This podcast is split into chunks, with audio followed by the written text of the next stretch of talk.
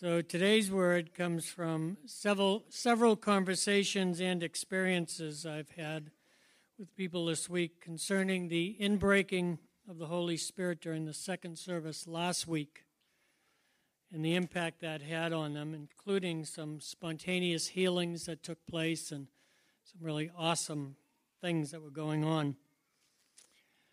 The idea of standing in God's presence can and does elicit a wide variety of responses. For some, it's a sense of awe. For others, a sense of conviction. And still, for others, there may be a sense of joy and expectation. But for most, the idea of standing in God's manifest presence as part of their day to day life is outside of the, their realm of possibilities, which, by the way, does not line up with biblical thinking, nor is it a true reflection of the heart of God. I want to read you the scripture from uh, the book of Exodus, chapter 20. This is out of the message version. The Lord is speaking to uh, Moses. He says, Make me an earthen altar Sacrifice your whole burnt offerings, your peace offerings, your sheep, and your cattle on it. Now, here's the point every place where I cause my name to be honored in your worship, I'll be there myself and bless you. Every place where I cause my name to be honored in your worship, I'll be there myself and bless you. Now, I know we, we have this this dialogue often about the idea of not keeping church inside the walls, you know, that it's really important to take what God gives us out there and, and we're not stepping back from, from that posture at all. Uh, but I want to build on the fact that it's really important to have a place of worship it's really important to have a place where we, as a community of believers, make a connection in praise, in worship, in fellowship with the living God because He honors that. He, he designates certain places, obviously. This uh, past week has been really quite outstanding, I would say, concerning this place, this building. I don't know how many of you are familiar with how we, we got this place, what it took to get this place as you experience it now, but it was it was all a God thing. I mean, the fact that we got the building, the fact that we were able to do the renovations financially as we were separating from another building and then within a year took ownership of the building. Just God, God, God, God. So he obviously designated this place. But there has been a building up, and, and I think it's gotten to quite a point of it becoming consistently obvious and evident that the presence of the Lord abides in this place. Uh, Thursday, after two weeks of the food pantry being closed, we we anticipated um, a crazy day. We we thought we were just going to be like inundated. It wasn't too bad. I mean, it was definitely busy, the, the initial rush, um, filled with the typical things that we have to deal with. But by, by 11 o'clock, I think it had petered down to um, just a normal flow of people, and it, it, was pretty good. And, you know, one of the things that we do um, is this area here is, is sectioned off. We put a, a plastic chain across there so that people don't come into the sanctuary. Everything is dealt with in the uh, cafe area and in the foyer. And but what we do have is we have worship music as a background coming out of this room, and it just permeates the building. Now it isn't overly loud, it isn't overbearing, but if you stop and pause, you'll catch it.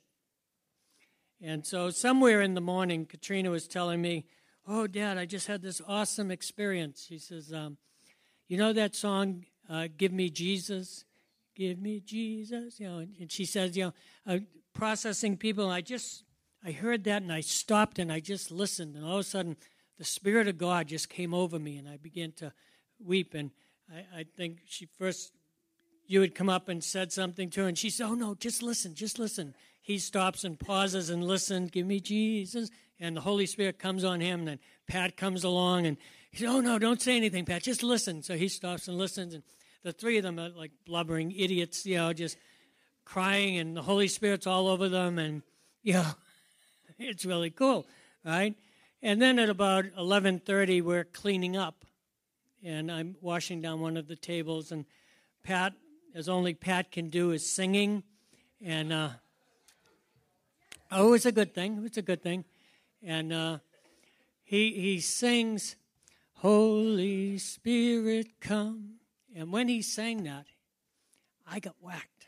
He came to me. It was like he dropped out of the ceiling on me, buckled my knees and I just began to weep. I, I almost had to crawl out of the foyer into the sanctuary and just sit for about five minutes, just crying.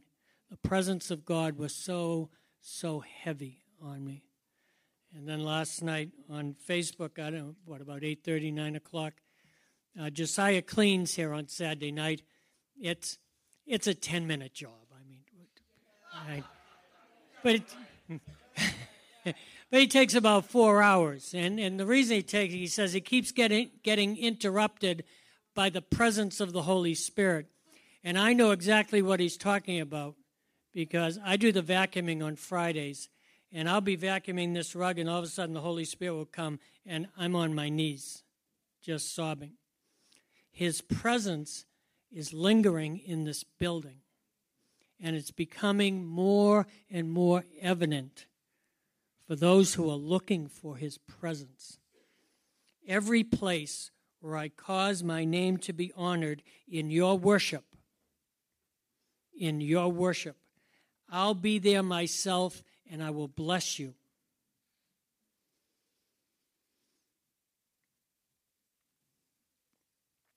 Here in the Exodus account at Mount Sinai, God communicates to Moses the means by which man can stand in his presence. Initially, it was just a matter of three days of preparation and cleansing from the filth of the world with an eye toward the third day coming of the Lord in power and in glory. We saw this last week when we were looking at God's inclusiveness. This is also a type and shadow of the resurrection in Exodus 19:10, the Lord said to Moses, "Go to the people and consecrate them today and tomorrow, and let them wash their garments and be ready for the third day, for on the third day the Lord will come." Do you know we need to be a third day people? Too often we live our lives on Fridays. I don't know if you catch the drift of that. Friday was the day that Jesus was arrested and beaten and put on trial and mocked and crucified. Friday was a day of death and torment and bearing the weight of sin. And you know, our circumstances and our situations can trap us in a Friday. But there's a Sunday coming. There's a third day coming. There's a resurrection day coming where the power and the presence of the Lord is evident in your circumstance and your situation. And if you will worship Him in that place, in the place where He causes you to worship His name, He Himself will come into that place and He will bless you. You don't have to be trapped living a Friday existence. You can live in the power of the resurrection. You can relive in, live in the power of release and deliverance because the third day is coming. The Lord Himself. Be ready for the third day. For the third day, the Lord will come. Are you ready for the third day? Or are you trapped in Friday? Jesus often displayed this three day interaction with his people, even as a child, when he visited the temple at Jerusalem with his parents for one of the feasts. And on the way back home, his parents suddenly realized Jesus is not with the group. And so they turn around and head back to Jerusalem to search for him. And Luke says in Luke 2:46, after three days, they found him in the temple. After three days, they found him. The truth of the matter is, is that after three days, Jesus became the temple, the place where heaven and earth intersect. In John 2:19, Jesus answered them, "Destroy this temple, and in three days I will raise it up." The Jews then said, It has taken 46 years to build this temple. And will you raise it up in three days? But he was speaking about the temple of his body. You see, Jesus himself became the point of contact between man and God. That's what the temple was all about. It was the place where you could connect with God. It's no longer a building, folks, it's a person. It's the person of Jesus Christ. And if you can establish a place of worship where you will worship his name, he himself will come there and he himself will bless you.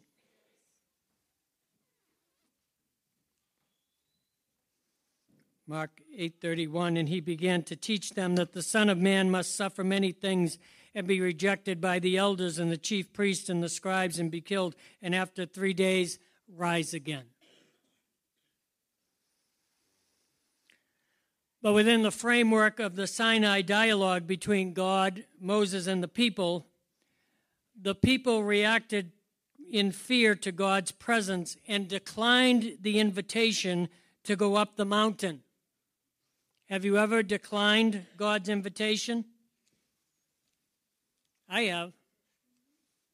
Be in a public place and just feel, you know, this still small voice go over and speak to that person. Go and tell them about Jesus. Oh, I can't do that. Okay?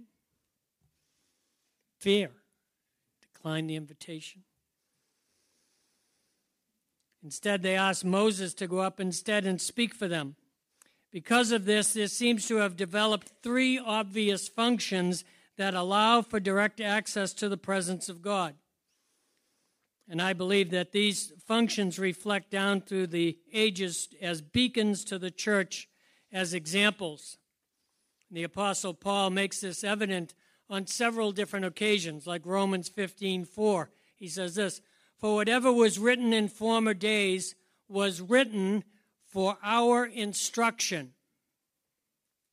Again in 1 Corinthians 10 11, he says, Now these things happened to them as an example but they were written down for our instruction on whom the end of the ages is to come. And then in, in Acts, the writer says that this, this is that Moses which said unto the children of Israel, A prophet shall the Lord your God raise up unto you of your brethren like unto me. Him you shall hear. This is he that was in the church in the wilderness. God has always had an eye for his church. He's always had an eye for the bride. He's always looked way back then in dealing with his people. He was already looking forward to dealing with us. The first two functions that, are, that become obvious out of this dilemma are the functions of prophet and priest. Moses as prophet and Aaron and his sons as priest. In Exodus 24, then he said to Moses, Come up to the Lord, you and Aaron, Nadab and Abihu, and seventy of the elders of Israel, and worship from afar. Moses alone shall come near to the Lord, but the others shall not come near, and the people shall not come up with them. Moses came and told the people all the words of the Lord and all the rules, and all the people answered with one voice and said, All the words that the Lord has spoken we will do. Moses wrote down all the words of the Lord. He rose early in the morning and built an altar at the foot of the mountain, 12 pillars, according to the 12 tribes of Israel. And he sent young men of the people of Israel who offered burnt offerings and sacrificed peace offerings of oxen to the Lord. And Moses took half of the blood and put it in basins, and half of the blood he threw against the altar. Then he took the book of the covenant and read it in the hearing of the people, and they said, All that the Lord has spoken we will do, and we will be obedient. And Moses took the blood and threw it on the people and said, Behold the blood of the covenant that the Lord has made with you in accordance with all these words. Then Moses and Aaron, Nadab and Abihu, and the seventy of the elders of Israel went up, and they saw the God of Israel. There was under his feet, as it were, a pavement of sapphire stone, like the very heaven for clearness. And he did not lay his hand on the chief men of the people of Israel. They beheld God. Now listen to this. They beheld God, and they ate and they drank. Now, don't you think that's an odd statement? I think it was God's desire in reference to the marriage supper of the Lamb. I think God was just projecting forward to a day when we're all going to gather at the marriage feast of the Lamb, where we're going to sit at table with the Lord Himself and eat and drink and celebrate and sing and worship and praise and, and just feel the joy of the Lord. The Lord said to Moses, Come up to me on the mountain and wait there, that I may give you the tablets of stone with the law and the commandment which I have written for their instruction. So Moses rose with his assistant Joshua, and Moses went up into the mountain of God. And he said to the elders, Wait here for us until we return to you. And behold, Aaron and Hur are with you. Whoever has a dispute, let him go to them. Then Moses went up on the mountain, and the cloud covered the mountain. The glory of the Lord dwelt on Mount Sinai, and the cloud covered it six days. And on the seventh day he called to Moses out of the midst of the cloud. Now the appearance of the glory of the Lord was like a devouring fire on the top of the mountain in the sight of the people of Israel. Moses entered the cloud and went up on the mountain, and Moses was on the mountain forty days and forty nights. He waited seven days to go in and stayed in for 40 days. Wow. Hidden inside this account is the third function. That function is the function of the worshiper. You may not be called as a prophet. You may not be trained as a priest but we are all called and are all able to be worshipers. Joshua is our common man who, moved by faith, does awesome things in God and has established a place for his own presence before the presence of the Lord by a means that is accessible to each and every one of us. Joshua is a worshiper. When Moses ascends higher up the mountain to dwell for days in the presence of God, he does not bring the priest or the elders, he brings Joshua. Why? Because Joshua is a worshiper. He loved the presence of the Lord above all else and everyone else, and he understood that what he finds in worship can be found nowhere else. The scriptures do not give any detail as to how it was that Joshua enamored himself to Moses in such a way as to be invited up into the presence of God when the priest and the elders are told to stay behind. But we do know that he became addicted to the manifest presence of God. In Exodus 33 7, Moses took the tabernacle. He pitched it without the camp, uh, afar off from the camp, and called it the tabernacle of the congregation. And it came to pass that everyone which sought the Lord went out to the tabernacle of the congregation, which was without the camp. And it came to pass, when Moses went out unto the tabernacle, that all the people rose up and stood every man at his tent door and looked after Moses until he was gone into the tabernacle. And it came to pass as Moses entered into the tabernacle, the cloudy pillar descended and stood at the door of the tabernacle, and the Lord talked with Moses. And all the people saw the cloudy pillar stand at the tabernacle door, and all the people rose up and worshiped, every man in his tent door.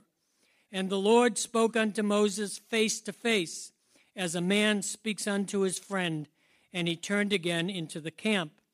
But his servant Joshua, the son of Nun, a young man, departed not out of the tabernacle. Now, notice that there's no mention of Joshua going in. Only the fact that he doesn't come out. In other words, this has become such a natural part of Joshua's life that it is unobtrusive to others. Moses goes in as a prophet and he hears and then leaves to carry out what he has been told to do. But Joshua is there to worship. And there is no other place to go or other thing to do as important. And God takes note of that. Remember the statement of Jesus to the Samaritan woman at the well in John 4. But the hour is coming, and now is here, when the true worshipers will worship the Father in spirit and in truth. Now listen to this. For the Father is seeking. The Father is seeking. Do you ever say to God, What do you want from me? Come on, be honest. You've all been there. all right? I'm going to answer that question. The Father is seeking such people to worship Him. That's what He wants from you. He wants your worship. And when it was time for Moses to pass on his mantle of leadership, guess who gets it? Numbers 27 15. Moses spoke to the Lord, saying, Let the Lord, the God of the spirits of all flesh, appoint a man over the congregation who shall go out before them and come in before them, who shall lead them out and bring them in, that the congregation of the Lord may not be as sheep that have no shepherd. So the Lord said to Moses, Take Joshua, the son of Nun, a man in whom is the Spirit, and lay your hands on him. Make him stand before Eleazar the priest and all the congregation, and you shall commission him in their sight. You shall invest him with some of your authority, that all the congregation of the people of Israel may obey. And then again in Deuteronomy 31 14, the Lord said to Moses, Behold, the days approach when you must die. Call Joshua and present yourselves in the tent of meeting, that I may commission him. And Moses and Joshua went and presented themselves in the tent of meeting, and the Lord appeared in the tent in a pillar of cloud, and the pillar of cloud stood over the entrance of the tent. All those years of worship led to a direct commission from the Lord for Joshua. We understand and clearly state through the vineyard values that worship is not just music and singing. Worship is a lifestyle. The Westminster Larger Catechism, the first question in the Catechism What is the chief and highest end of man? Why does man even exist? This is the answer.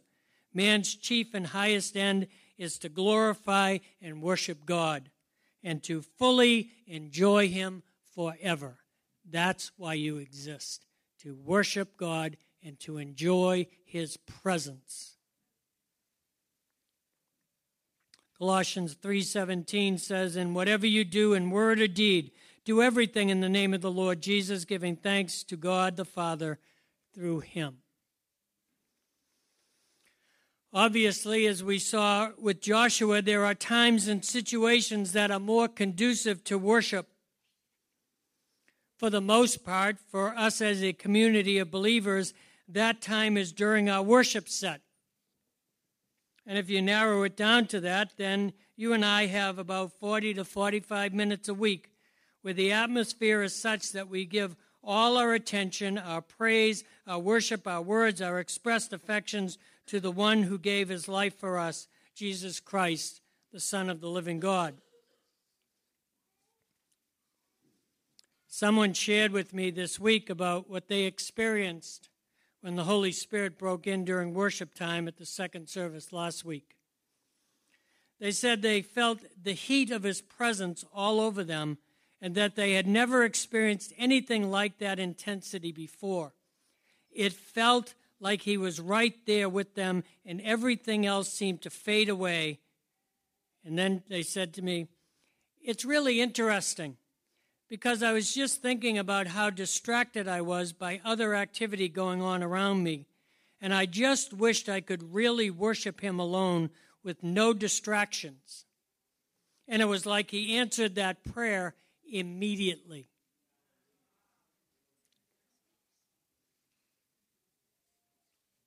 Please consider that if your neighbor is listening to your voice, it means he's not hearing the voice of the Lord. During worship time, the Lord's voice is more important than our voice. Please be considerate of those who are worshiping near you.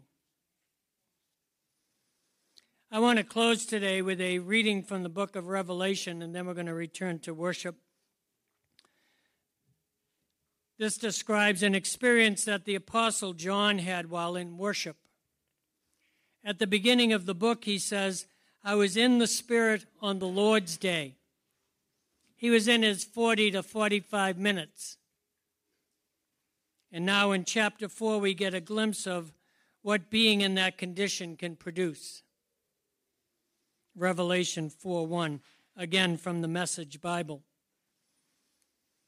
Then I looked and, oh. Sometimes that oh is all you can say to describe what it means to step into his presence. A door opened into heaven. The trumpet voice, the first voice in my vision, called out, Ascend and enter.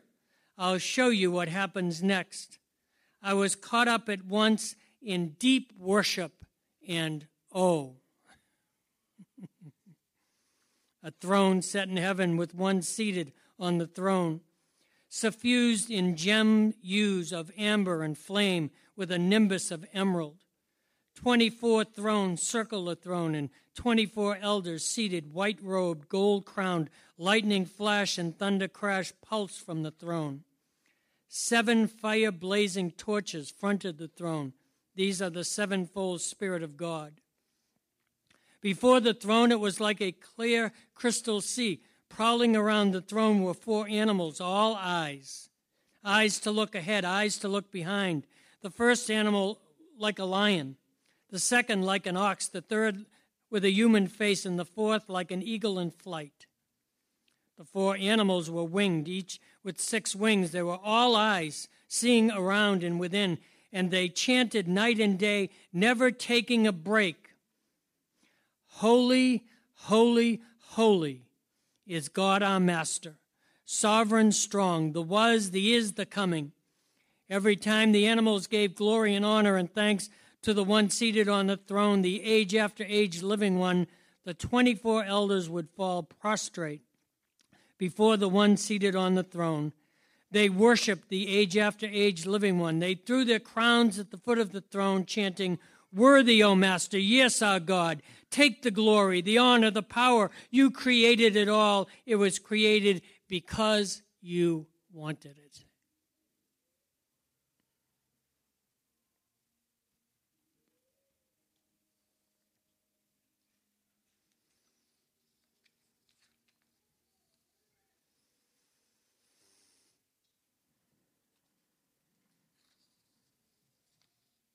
Every place where I cause my name to be honored in your worship. I'll be there myself and bless you.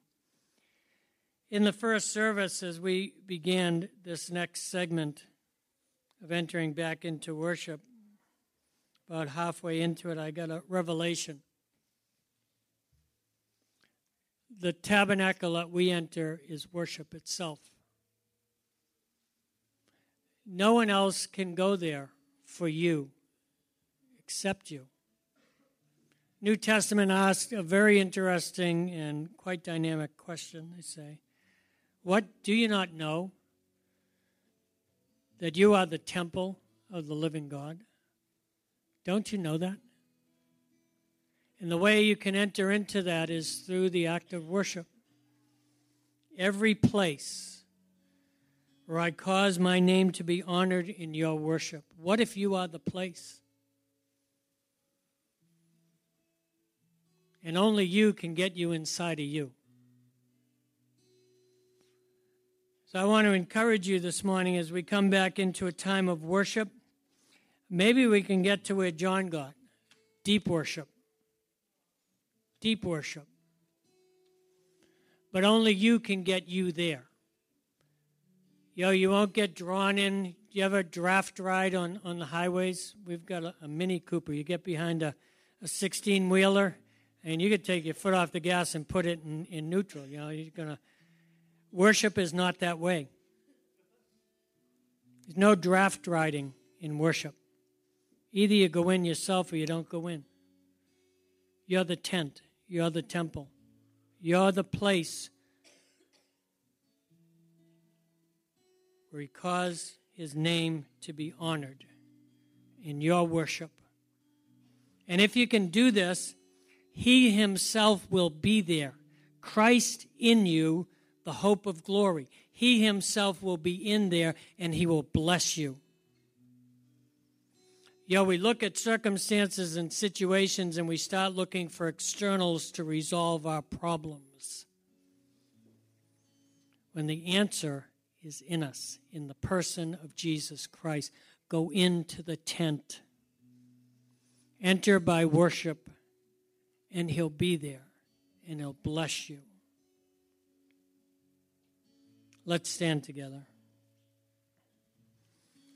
We're going to open up this area if you feel a need to come and present yourself before the Lord and uh, any type of prayer, supplication, or anything like that, or just to get into His presence, or separate yourself. Feel free to, to do that. Otherwise, you know, just person next to you doesn't exist. It's you and the Lord in that tent. You're hidden in a cloudy pillar in the presence of the Lord. Go deep. Go deep. It'll change everything if you can find your way in. Let's worship together.